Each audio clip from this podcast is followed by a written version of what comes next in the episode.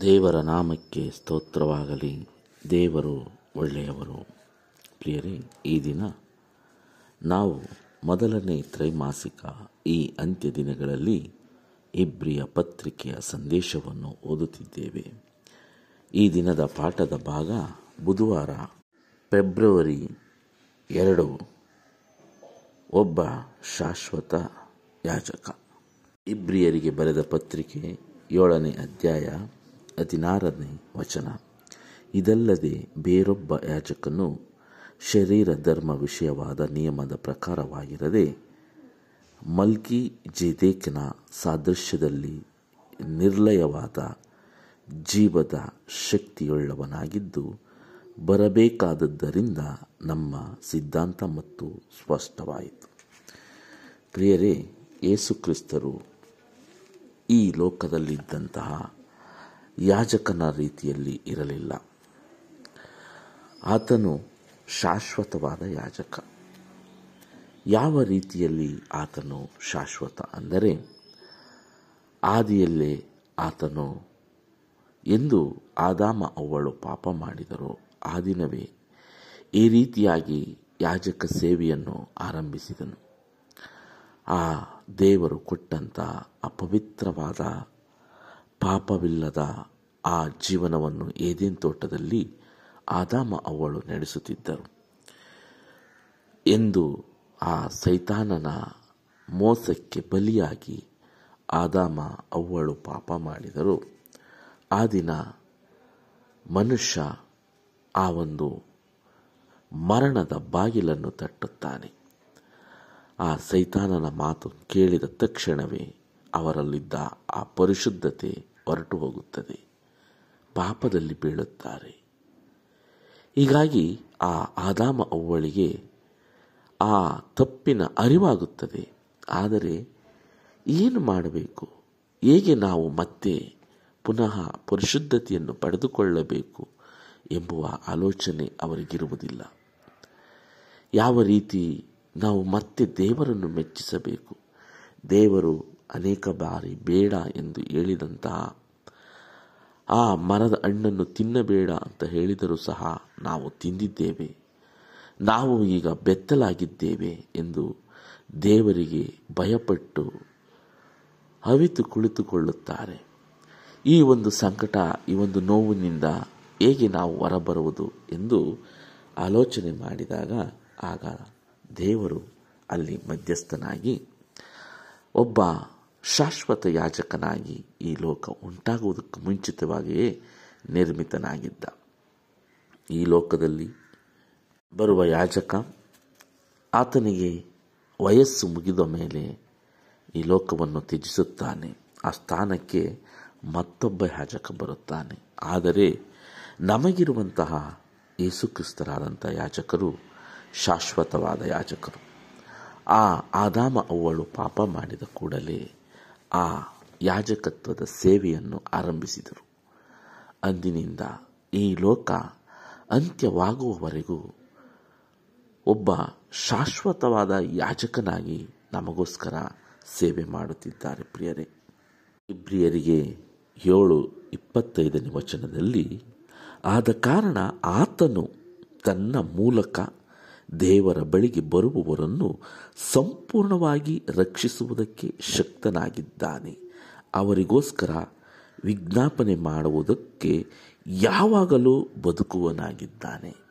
ಪ್ರಿಯರೇ, ಯಾರು, ಅಪ್ಪ, ಯೇಸುವೆ, ನನ್ನನ್ನು, ನಿನ್ನ ಆ ಒಂದು ಪವಿತ್ರವಾದ ಪಾದದ ಬಳಿಯಲ್ಲಿ ಸೇರಿಸಿಕೋ ತಂದೆ ಆ ಪರಲೋಕಕ್ಕೆ ಸೇರಿಸಿಕೋ ದೇವರೇ ಎಂದು ನಾವು ಯೇಸುಕ್ರಿಸ್ತನನ್ನು ಬೇಡಿಕೊಂಡಾಗ ಆತನು ನಮ್ಮನ್ನು ಸಂಪೂರ್ಣವಾಗಿ ರಕ್ಷಿಸುವುದಕ್ಕೆ ಶಕ್ತನಾಗಿದ್ದಾನೆ ಮತ್ತು ಅವರಿಗೋಸ್ಕರ ವಿಜ್ಞಾಪನೆ ಮಾಡುವುದಕ್ಕೆ ಯಾವಾಗಲೂ ಬದುಕುವನಾಗಿದ್ದಾನೆ ಎಂದು ಈ ವಾಕ್ಯ ನಮಗೆ ಕಲಿಸಿಕೊಡುತ್ತದೆ ಪ್ರೇರಿ ಹಾಗಾಗಿ ಆತನು ಶಾಶ್ವತವಾದಂತಹ ಯಾಜಕನು.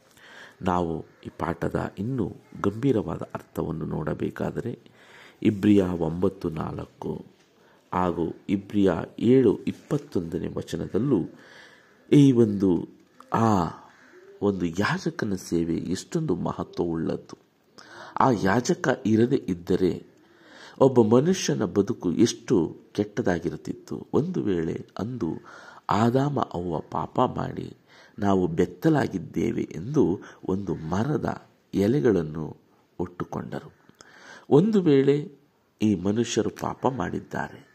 ನಾನೇಕೆ ನನ್ನ ಮಾತನ್ನು ಮೀರಿದ್ದಾರೆ? ನಾನೇಕೆ ಅವರಿಗೆ ಸಹಾಯ ಮಾಡಬೇಕು ಎಂಬ ಮನೋಭಾವನೆ ದೇವರಿಗೆ ಬಂದಿದ್ದರೆ ಆ ಆದಾಮ ಅವುಗಳಿಂದ ಹುಟ್ಟುವ ಸಂತತಿ ಇಂದು ಯಾವ ಸ್ಥಿತಿಯಲ್ಲಿರುತ್ತಿತ್ತು? ಆದರೆ ಪ್ರೀತಿಯುಳ್ಳ ದೇವರು, ನಾನು ಮಾಡಬೇಡ ಎಂದು ಹೇಳಿದ ತಪ್ಪನ್ನು ಸಹ ಮಾಡಿದ್ದಾರೆ ಎಂದು ಗೊತ್ತಿದ್ದರೂ ಸಹ ಮತ್ತೆ ಅವರ ಬಳಿಗೆ ಹೋಗಿ ಅವರಿಗೆ ಚರ್ಮದ ಅಂಗಿಗಳನ್ನು ಮಾಡಿ ಕೆಲವೊಂದು ಆಜ್ಞೆಗಳನ್ನು, ಕೆಲವೊಂದು ನಿಯಮಗಳನ್ನು ಅವರಿಗೆ ಕೊಟ್ಟು ಮತ್ತೆ ನೀವು ಈ ದಾರಿಯಲ್ಲಿ ನಡೆದಾಗ ಮತ್ತೆ ನಿಮಗೆ ಆ ಏದೇನ್ ತೋಟ, ಆ ಒಂದು ಈಡನ್ ಗಾರ್ಡನ್ ಅಂತ ನಾವು ಕರೆಯುತ್ತೇವೆ. ಆ ಒಂದು ಅದ್ಭುತವಾದ ಉದ್ಯಾನವನ ಅದು ಪರಲೋಕಕ್ಕೆ ಸಮಾನವಾಗಿತ್ತು. ಆ ರೀತಿಯಾದ ಒಂದು ಸುಂದರವಾದ ಉದ್ಯಾನವನವನ್ನು ಮತ್ತೆ ನಿಮ್ಮ ಬದುಕಿ ಬರಮಾಡುತ್ತೇನೆ ಎಂಬುದಕ್ಕಾಗಿ ಅವರು ಮತ್ತೆ ಒಂದು ಬಲಿಯನ್ನು ಕೊಟ್ಟು ಅವರಿಗೆ ಚರ್ಮದ ಅಂಗಿಗಳನ್ನು ಮಾಡಿ ಮತ್ತೊಂದು ಅವಕಾಶವನ್ನು ಅವರ ಮುಖಾಂತರ ಮತ್ತೆ ಈ ಲೋಕದಲ್ಲಿ ಬದುಕುವ ಪ್ರತಿಯೊಬ್ಬ ಮನುಷ್ಯರಿಗೂ ಅನುಗ್ರಹಿಸಿದ್ದಾರೆ ಪ್ರಿಯರೇ. ಮತ್ತೆ ನಾವು ಅವರನ್ನು ಅರ್ಥ ಮಾಡಿಕೊಂಡು, ಆ ಶಾಶ್ವತವಾದ ಯಾಜಕನನ್ನು ಅರ್ಥ ಮಾಡಿಕೊಂಡು, ಅವರ ಮುಖಾಂತರ ನಮ್ಮ ಎಲ್ಲ ಬಲಹೀನತೆಗಳನ್ನು ಅವರ ಬಳಿ ವಿಜ್ಞಾಪನೆ ಮಾಡಿಕೊಂಡಾಗ ಅವರು ನಮಗಾಗಿ ಬೇಡುತ್ತಾ ನಿರಂತರವಾಗಿ ಬದುಕುವವರಾಗಿದ್ದಾರೆ. ಶಾಶ್ವತವಾದ ಯಾಜಕ ಸೇವೆಯನ್ನು ಈ ಲೋಕ ಎಂದು ಅಂತ್ಯವಾಗುತ್ತದೋ? ಎಂದು ಯೇಸುಕ್ರಿಸ್ತರು ಮತ್ತೆ ಈ ಲೋಕಕ್ಕೆ ಬರುತ್ತಾರೋ? ಎಲ್ಲಿವರೆಗೂ ಮನುಷ್ಯ ಈ ಲೋಕದಲ್ಲಿ ಪಾಪದಲ್ಲಿ ಬಿದ್ದು ಪರಿತಪಿಸುತ್ತಾನೋ ಅಲ್ಲಿಯ ತನಕ ಅವರು ಶಾಶ್ವತವಾದ ಯಾಜಕರಾಗಿರುತ್ತಾರೆ ಎಂದು ಈ ಪಾಠ ನಮಗೆ ಕಲಿಸಿಕೊಡುತ್ತದೆ. ಏಳನೇ ಅಧ್ಯಾಯ ಇಬ್ರಿಯರಿಗೆ ಇಪ್ಪತ್ತೊಂದನೇ ವಚನದಲ್ಲಿ, ಇದಲ್ಲದೆ ಲೇವಿಯರು ಆಣೆ ಇಲ್ಲದೆ ಯಾಜಕರಾದರು. ಆತನಾದರೂ ಆಣೆಯೊಡನೆ ಯಾಜಕನಾಗಿ ಮಾಡಲ್ಪಟ್ಟನು. ದೇವರು ಆತನಿಗೆ, ನೀನು ಸದಾಕಾಲವೂ ಯಾಜಕನಾಗಿದ್ದಿ ಎಂದು ಕರ್ತನೆಂಬ ನಾನು ಆಣೆ ಇಟ್ಟು ನುಡಿದೆನು. ಪ್ರಿಯರೇ, ಒಬ್ಬ ಯಾಜಕನಾಗಬೇಕಾದರೆ ಲೇವಿಯ ಕುಟುಂಬದಲ್ಲಿ ಒಬ್ಬ ಮನುಷ್ಯ ಹಲವಾರು ನಿಯಮಗಳನ್ನು ಮಾಡಿ ಆ ಒಂದು ಯಾಜಕ ಸೇವೆಯನ್ನು ಆರಂಭಿಸಬೇಕಾಗುತ್ತದೆ. ಆದರೆ ಇಲ್ಲಿ ತಂದೆಯಾದ ದೇವರು ಆತನನ್ನು ಈ ಲೋಕ ಉಂಟಾಗುವುದಕ್ಕಿಂತ ಮುಂಚಿತವಾಗಿಯೇ ಆ ಯಾಜಕ ಸೇವೆಯನ್ನು ಆತನಿಗೆ ವಹಿಸಿಕೊಟ್ಟನು. ಇಬ್ರಿಯ ಏಳು ಇಪ್ಪತ್ತೆರಡರಲ್ಲಿ ಯೇಸು ಆಣೆಯೊಡನೆಯೇ ಯಾಜಕನಾದದ್ದರಿಂದ ಎಷ್ಟೋ ಶ್ರೇಷ್ಠವಾದ ಒಡಂಬಡಿಕೆಗೆ ಹೊಣೆಗಾರನಾದನು. ಆ ಒಡಂಬಡಿಕೆ ಯಾವುದು ಪ್ರಿಯರೇ?